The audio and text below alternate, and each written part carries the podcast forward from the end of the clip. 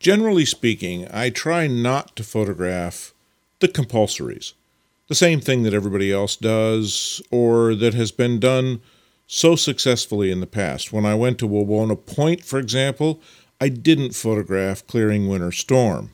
Matter of fact, I never even photographed Half Dome at all when I visited Yosemite. But occasionally, I want to learn how to do something.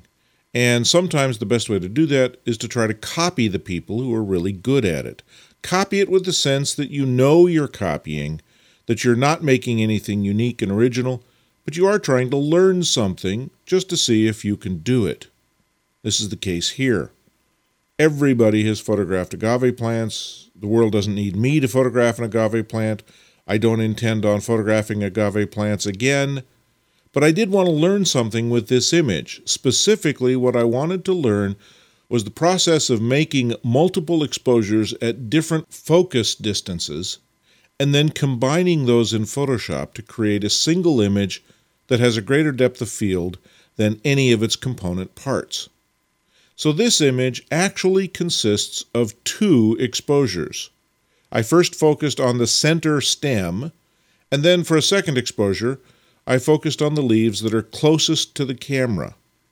In the first exposure, the little barb tips on those foreground leaves were clearly out of focus.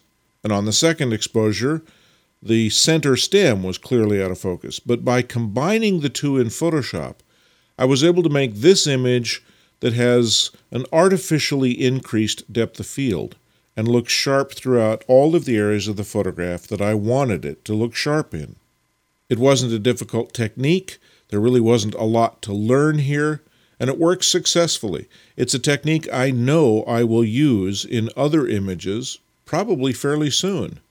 So at least now I know it works. And at the same time, I sort of get this agave plant thing out of my system. It certainly isn't going to win any awards for uniqueness, but it served a purpose, and as is, I kind of like it.